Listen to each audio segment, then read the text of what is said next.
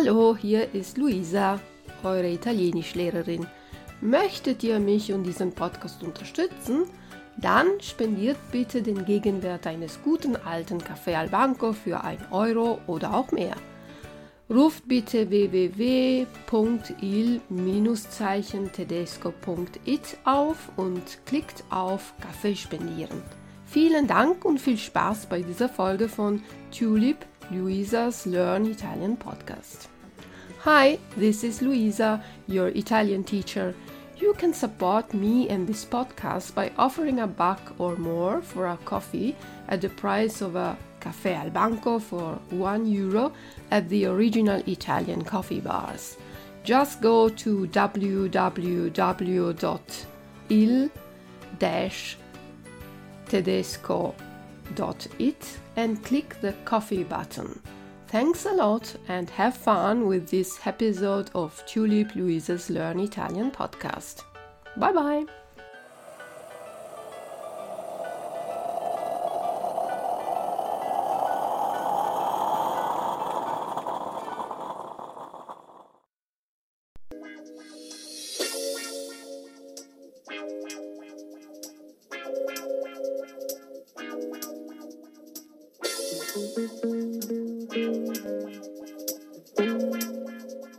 Buongiorno cari amici e amanti dell'italiano e benvenuti al podcast numero 64.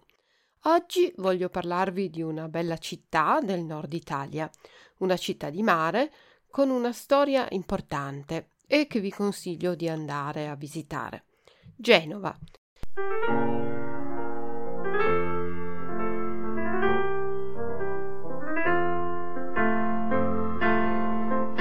Quella faccia un po' così, quell'espressione un po' così che abbiamo noi prima di andare a Genova.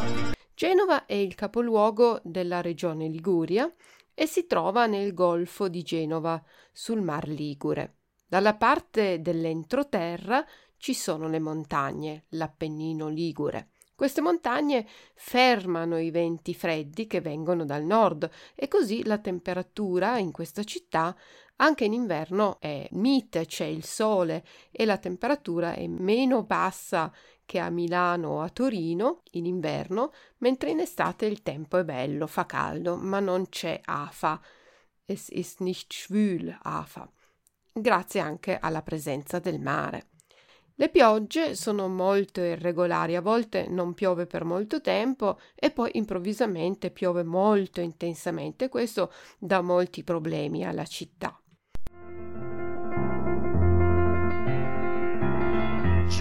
Per noi che stiamo in fondo alla campagna e abbiamo il sole in piazza rare volte e il resto è pioggia che ci bagna. Genova, dicevo, è un'idea come un'altra. Vi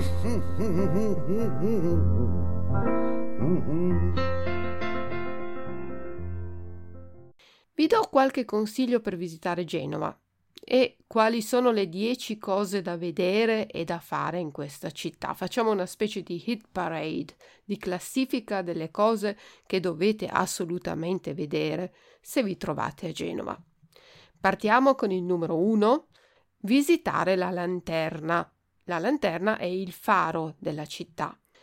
La lanterna è anche il simbolo di Genova, è alta 77 metri e si trova su una collina alta 40 metri, quindi il faro si trova a 177 metri sul livello del mare.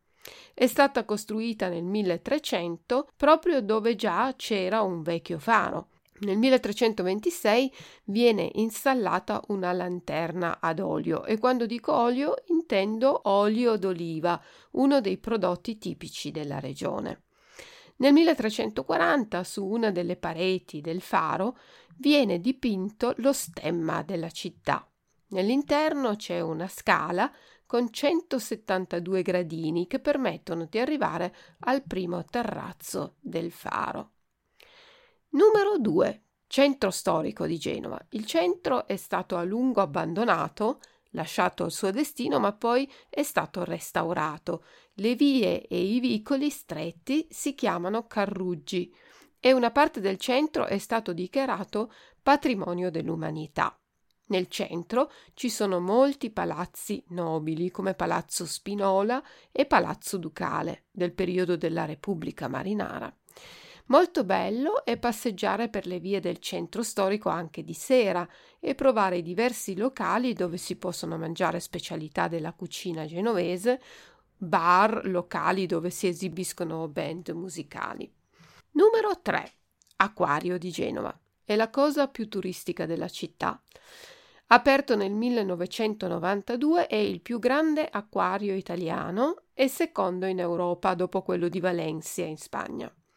Ci sono 12.000 esemplari di 600 specie diverse e la visita è una passeggiata tra diversi mari del mondo. È molto emozionante. Si possono vedere foche, pinguini, squali, tartarughe.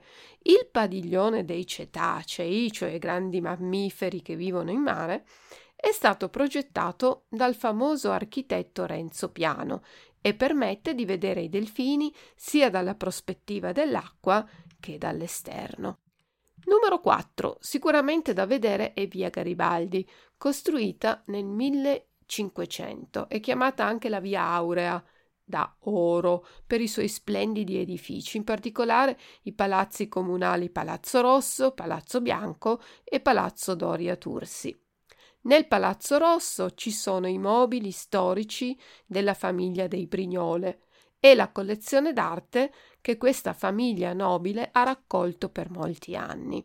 Qui potete trovare opere di Van Dyck, Veronese, Guercino, Dürer. Nel Palazzo Bianco trovate una raccolta di pittura italiana. Qui potete trovare il dipinto di Caravaggio, Ecce Homo, ma anche pittori spagnoli come Murillo e fiamminghi come Rubens. A Palazzo Tursi invece ci sono le sale di rappresentanza del sindaco, ma anche una collezione di arte decorativa come ceramiche, arazzi e anche il violino di Niccolò Paganini e la scultura della Maddalena penitente del Canova.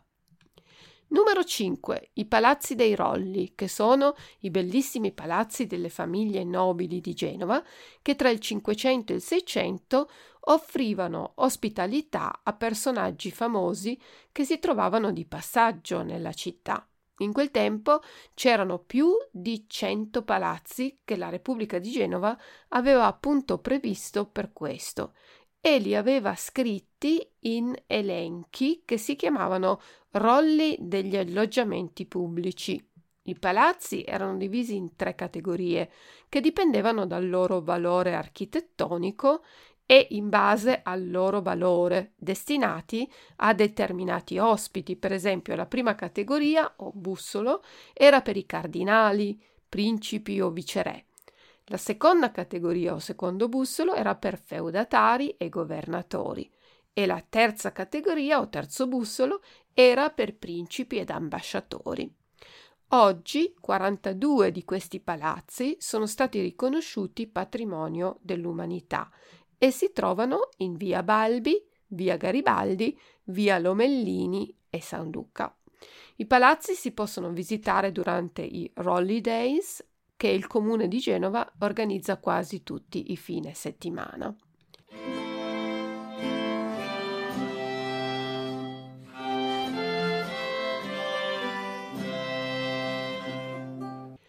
Numero 6. Il Museo del Mare Galata, il più grande museo marittimo del Mediterraneo e qui trovate tutta la storia della navigazione. La visita comincia a pian terreno con le prime imbarcazioni a remi, poi al primo e al secondo piano con i valieri e le esplorazioni geografiche e finisce al terzo piano con il viaggio in America. Questo museo è anche molto adatto per i bambini e si può giocare a entrare nel ruolo degli italiani che emigravano in America a cercare fortuna, facendo il viaggio in nave e poi arrivare in America a Ellis Island, a New York, e fare un test per scoprire se si viene accettati o rifiutati. C'è anche poi una terrazza panoramica da cui si ha una vista bellissima sul porto e sulla città. Da visitare anche il sommergibile Nazario Sauro. Numero 7. La cattedrale di San Lorenzo, costruita nel IX secolo e rifatta nel XVI secolo. Questo arco di tempo spiega il perché dei diversi stili presenti nella cattedrale. La facciata è gotica, le fiancate laterali sono romaniche e la cupola ed il campanile sono del XVI secolo. Nella cattedrale sono custodite le ossa di San Lorenzo e nel Museo del Tesoro della cattedrale ci sono diverse opere dell'arte sacra, come per esempio il Sacro Catino, che la leggenda identifica come Sacro Graal. Tra la cattedrale e il palazzo ducale merita anche una visita il Museo diocesano, con resti archeologici, e oggetti sacri, ma soprattutto la sezione tessile, dove potete trovare esempi di tessuti che hanno reso famosa Genova in tutta Europa, per esempio i teli della Passione, dipinti nel 1538 su un tessuto di lino di colore blu, chiamata la tela di Genova. Da qui deriva il nome jeans. Eh sì, miei cari ascoltatori, i jeans non sono americani, ma genovesi. Jeans deriva dal nome Genova. Numero 8. Il porto antico di Genova.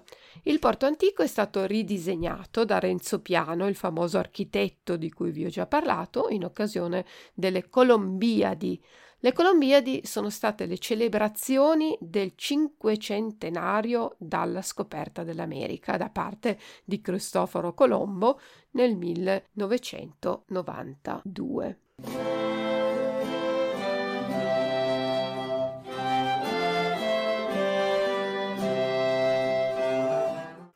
Oltre all'acquario trovate la biosfera, una bolla in acciaio e vetro sull'acqua che riproduce al suo interno un ambiente tropicale con piante tropicali, farfalle, iguane, uccelli e poi c'è l'ascensore panoramico chiamato Bigo, anche questo progettato da Renzo Piano. Sale ad un'altezza di 40 metri e offre una vista a 360 gradi del porto e della città. Anche vecchi edifici portuali sono stati restaurati e destinati a nuove funzioni, come i magazzini del cotone, che oggi sono una struttura culturale chiamata la Città dei Bambini, il più grande spazio in Italia dedicato ai giochi dei bambini dai 2 ai 12 anni. Dal porto antico è possibile prendere un battello e fare una gita che vi consiglio molto. Si parte al mattino e si va a visitare il borgo di Camogli, poi si prosegue per San Fruttuoso, dove si può fare il bagno e vedere l'abbazia di San Fruttuoso, per poi finire con Portofino e si torna alla sera. Numero 9. La cucina genovese. A Genova dovete provare un buon piatto di trofie al pesto. Le trofie sono un tipo di pasta e il pesto è la salsa a base di olio d'oliva, aglio, basilico, parmigiano e pinoli. Poi la focaccia, una specie di pizza senza pomodoro, preparata in tanti modi, semplice all'olio d'oliva oppure con olive, con formaggio, con salvia e tanti altri ingredienti. Naturalmente tanto pesce, come per esempio lo stoccafisso alla genovese. E poi la torta pasqualina, una torta salata con uova, spinaci oppure carciofi, ricotta. E per i dolci assaggiate i canestrelli, piccoli biscotti al burro e poi il pan dolce, un dolce di Natale. Numero 10. Il cimitero di Staglieno. Vi sembrerà un po' strano il consiglio di andare a visitare un cimitero, ma il cimitero monumentale di Genova non piacerà solo agli amanti del noir, dell'horror, perché è uno dei più importanti luoghi della scultura genovese. Hemingway lo ha definito una delle meraviglie del mondo e molti visitatori famosi sono stati qui, come Maupassant, Mark Twain ed Elisabetta d'Austria. Qui c'è il Pantheon, copia del Pantheon di Roma, e la statua della fede alta 9 metri e poi molte tombe di personaggi famosi hanno delle sculture veramente belle. E per finire, se volete fare un po' di shopping, andate in via 20 settembre. E quando siete stanchi, salite con l'ascensore alla spianata Castelletto, dove potete ammirare uno splendido panorama della città. Oppure andate al borgo di Bocca d'Asse a prendere un aperitivo. È un tipico borgo marinaro con casette colorate affacciate sul mare. A proposito di personaggi famosi, a Genova è nato Cristoforo Colombo, che nel 1492 ha scoperto l'America. A Genova potete vedere la sua casa natale. Altro personaggio famoso per gli italiani è Fabrizio De André, cantautore amatissimo e grande poeta, che ha descritto la vita nelle vie del centro storico di Genova e persone povere e umili nei quartieri dove il sole del buon Dio non dà i suoi raggi, ha già troppi impegni per scaldar la gente d'altri paraggi. Una bimba canta la canzone antica della donnaccia, quel che ancora non sai tu lo imparerai solo qui fra le mie braccia. Paolo Villaggio era un attore italiano, scrittore, comico che ha inventato una delle maschere più famose, il ragionier Ugo Fantozzi, il classico impiegato sfortunato, protagonista di tanti libri e film comici. E poi Eugenio Montale, poeta e scrittore premio Nobel per la letteratura nel 1975. Goffredo Mameli, poeta, patriota, è l'autore dell'inno italiano Fratelli d'Italia, morto a soli 21 anni per una ferita durante la difesa della Seconda Repubblica Romana. E adesso un po' di storia.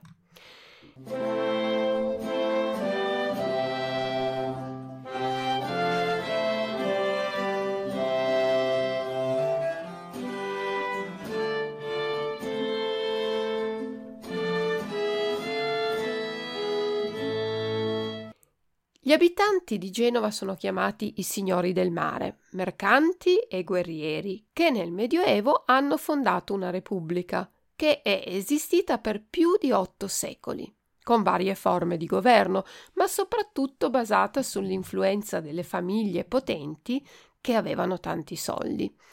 Erano potenti grazie alla loro attività di mercanti. Fondano una grande flotta mercantile e militare danno vita ad uno Stato che basa la sua esistenza sulla diplomazia, sulla neutralità e sul commercio.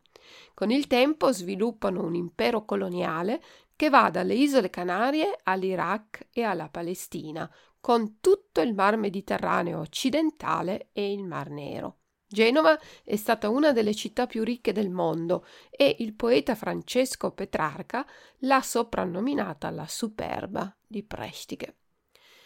Hanno un impero finanziario molto solido, pensate che aprono la prima banca, il Banco di San Giorgio, nel 1407, la più antica banca di deposito statale al mondo, che ha contribuito molto al benessere e alla prosperità della città. Dopo la rivoluzione francese nel 1805 viene annessa all'impero napoleonico e nel 1814 viene occupata dalle truppe britanniche. Un anno dopo, nel 1815, viene annessa al Regno di Sardegna e di qui la storia è quella della storia d'Italia.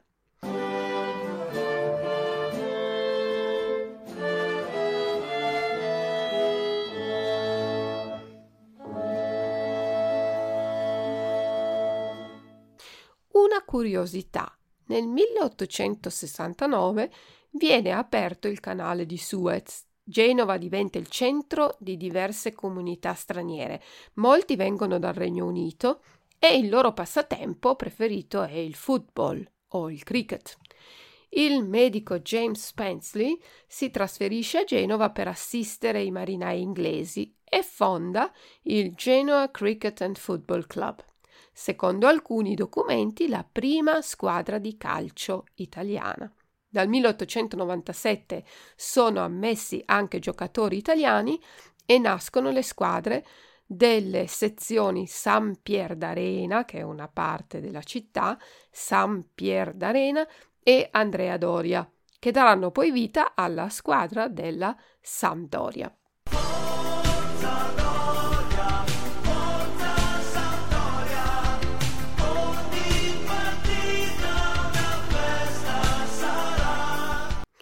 Altri fatti che dobbiamo ricordare parlando di Genova e che purtroppo sono molto gravi e tristi, nel luglio del 2001 c'è stata a Genova la riunione del G8, cioè dei capi di governo dei maggiori paesi industrializzati.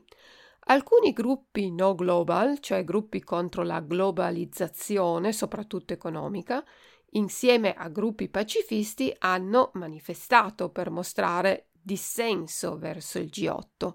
Le manifestazioni però si sono trasformate in tumulti e la polizia ha picchiato molti giovani.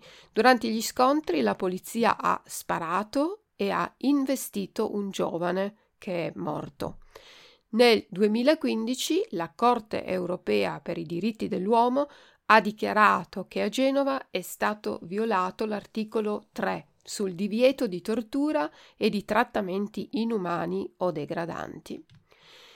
Nel 2018 crolla il ponte Morandi, causando la morte di 43 persone.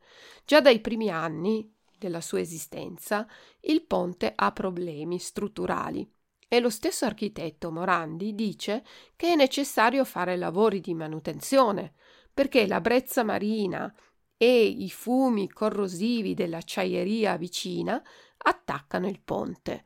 La manutenzione fatta però non è sufficiente e in più il ponte è stato progettato per sostenere il passaggio di un certo numero di macchine che con il tempo si moltiplica e eh, sempre di più, ci sono sempre più auto.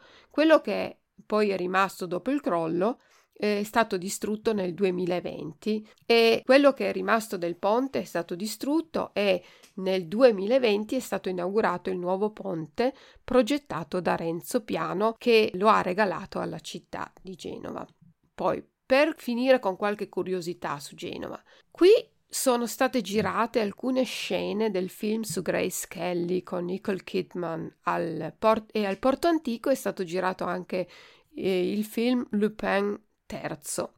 A Genova poi è nato il gioco dell'otto. Il gioco dell'otto deriva da un antico gioco in cui si scommetteva sul nome dei cittadini genovesi che si candidavano a cariche pubbliche.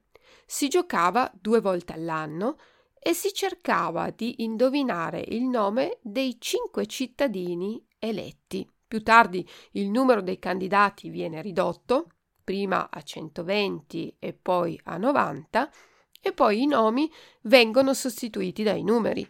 Dal 1620 il gioco dell'otto a Genova viene regolamentato, mentre nelle altre città è vietato per ragioni di morale.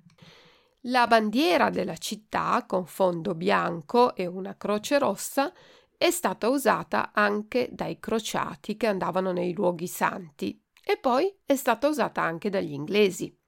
Secondo la leggenda, la croce faceva paura alle navi nemiche che non attaccavano.